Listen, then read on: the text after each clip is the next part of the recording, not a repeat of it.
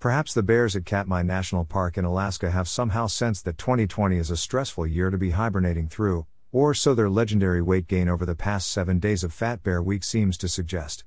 This year's iteration of the completely real holiday that we brought to you last week drew widespread public enthusiasm and tens of thousands of votes for various corpulent contenders, but only one bear could win, and, here at the end, Nameless Bear 747 has been crowned the victor.